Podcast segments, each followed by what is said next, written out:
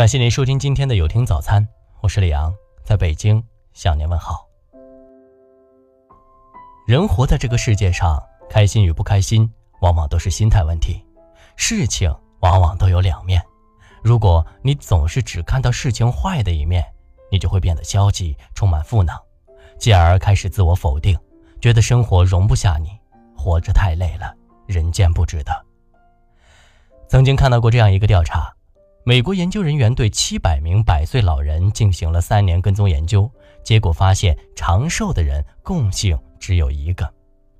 长寿的秘诀无关饮食，无关习惯，无关养生方法，而是拥有一个好的心态。你和长寿只差一个好心态。广厦千间，夜眠不过七尺；珍馐百味，日食只需三餐。一百一十五岁的张存和是山东省最长寿的男性。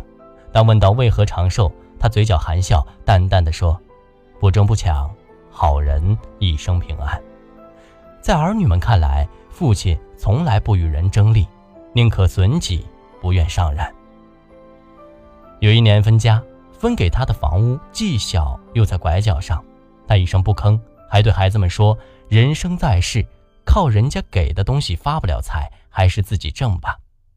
不是自己的，绝不强求；是自己的，好好享受。知足常乐，无疑是一剂心灵的良药，帮助我们在纷繁复杂的生活中形成一个良好的心态，不烦恼，不生气。”在一份调研报告中，可知长寿的人，遗传基因占百分之十五，社会因素占百分之十，医疗条件改善占百分之八，气候条件占百分之七，其余百分之六十则取决于自己。其中排在第一位的秘诀就是心态。西方有一句谚语叫“不烦恼，不生气，不用血压计”，所以做人要糊涂一点，潇洒一点。心胸宽一点，拥有一个好的心态，生活张弛有度，才会更舒心。少顾虑，会放下。人生就像走路，背负的东西越多，走起来就越累。只有学会放下，才能轻松前行。一个老人在高速行驶的火车上，不小心把刚买的新鞋。从窗口掉了一只，周围的人倍感惋惜。不料老人立即把第二只鞋也从窗口扔了下去，这举动更让人吃惊了。老人解释说：“这一只鞋无论多么昂贵，对我而言已经没有用了。如果有谁能捡到一双鞋子，说不定他还能穿呢。”其实很多时候，别太多顾虑，既苦也无趣。乐观可以后天习得。人的一生不会一帆风顺，难免也会遇到不尽人意的时候。调节心态，坦然应对人生中遭遇的各种挫折和磨难，才会过得自信洒脱，才会对未来充满期待。有一对夫妻开车回家，妻子不小心将车撞上了消防栓，最终导致翻车。夫妻俩确定对方均无大碍之后，两人在那辆破损的车辆前愉快地合影留念。后来，这对夫妻在接受采访的时候表示，和爱人经历的所有糗事都要记录下来留作纪念，因为这些事可以让他们笑一辈子。如英国著名诗人拜伦所说：“悲观的人虽生有死，乐观的人永生不老。”你用什么样的态度去对待命运？命运就会以一种什么样的方式回馈给你？药疗不如食疗，食疗不如心疗。药疗不如食疗，食疗不如心疗。再好的药不如合理膳食，再好的膳食也不如拥有好的心态。如何保持良好的心态呢？这副心疗处方，请收好。一，笑是营养素，笑能降血压。笑还能释放压力，减轻沮丧感。笑可以刺激人体分泌多巴胺，使人产生新快感。我们应该与有幽默感的人接触，多看喜剧、漫画，多听相声。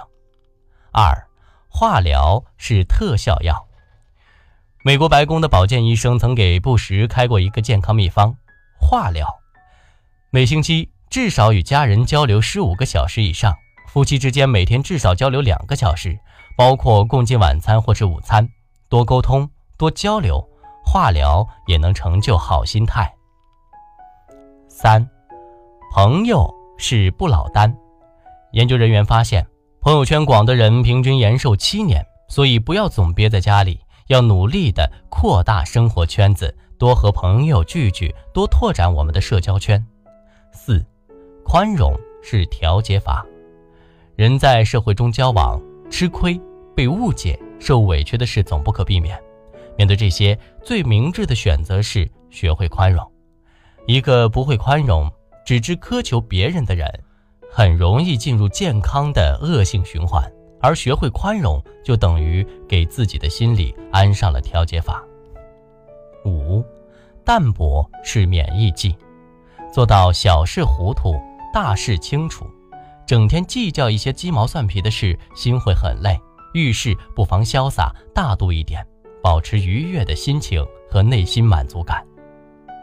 一位哲人说过：“你的心态就是你的主人。”在现实生活中，我们不能控制自己的遭遇，却可以控制自己的心态；我们不能改变别人，却可以改变自己。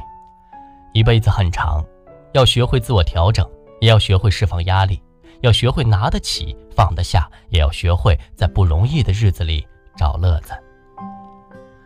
感谢您收听今天的有听早餐。如果您觉得不错，请分享给您的朋友们吧。我是李昂，我们明天再见。